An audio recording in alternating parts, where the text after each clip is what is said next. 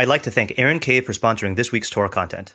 June is less than a month away, which means that I'll soon be transitioning into summer writing mode, with more Substack articles and fewer recorded shiurim. The bulk of these articles will remain free. However, if you would like to support my Torah and access additional spicy written content, consider becoming a paid subscriber by going to rabbi schneeweiss dot substack dot com.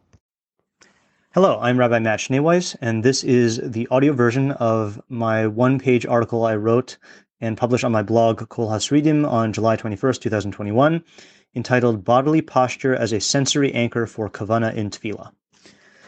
In Hilchos Tefillah, Chapter four, Rambam identifies five essential requirements for Tefillah, that is the Amidah. One of these is Kavanas Halev, mental focus. Quote, from Hilchos Tefillah four fifteen, "A person should empty their mind of all thoughts and see themselves as though they are standing before the Shekhinah, the Divine Presence." End quote. In Hilchos Tefillah Chapter five, Rambam lists eight additional requirements for Tefillah. Although these eight requirements are obligatory, they are not indispensable for discharging one's obligation. One of these requirements is Tikkun haguf, preparation of the body. Quote from chapter from Hilchos Tefillah Chapter uh, five, Halacha four, "When he stands in Tefillah, he needs to place his feet side by side.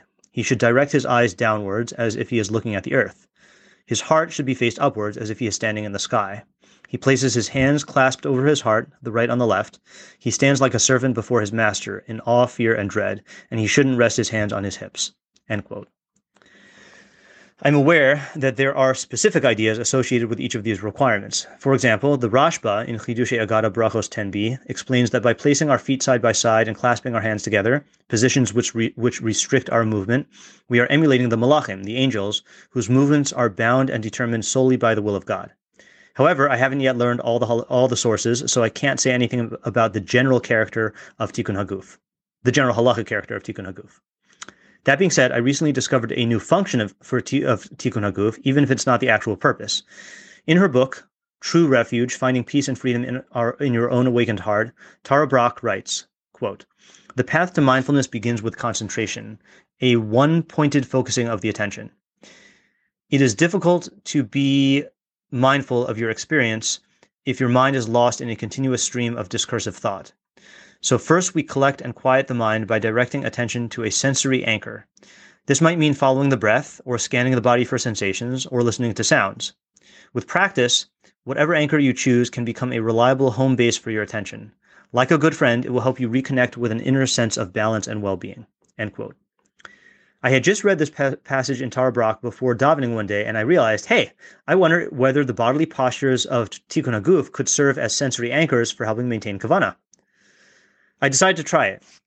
When I stood up for my Amidah, I paused and focused on my bodily sensations.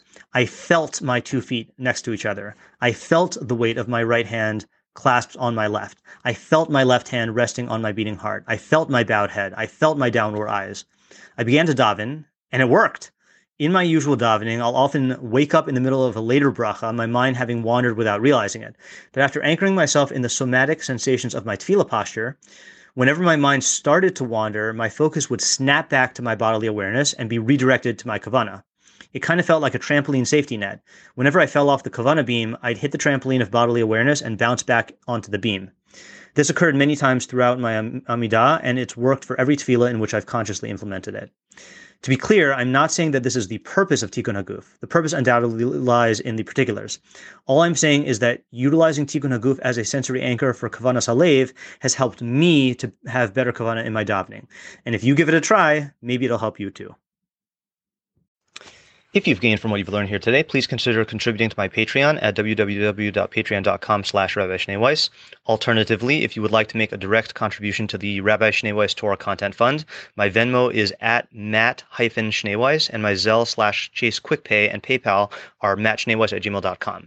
Even a small contribution goes a long way to covering the cost of my podcast and will provide me with the financial freedom to produce even more Torah content for you. If you would like to sponsor an article, shiur, or podcast episode, or if you are interested in enlisting my services as a teacher or tutor, you can reach me at rabbi schneeweiss at gmail dot com. Thank you to my listeners for listening. Thank you to my readers for reading. And thank you to my supporters for supporting my efforts to make Torah ideas available and accessible to everyone.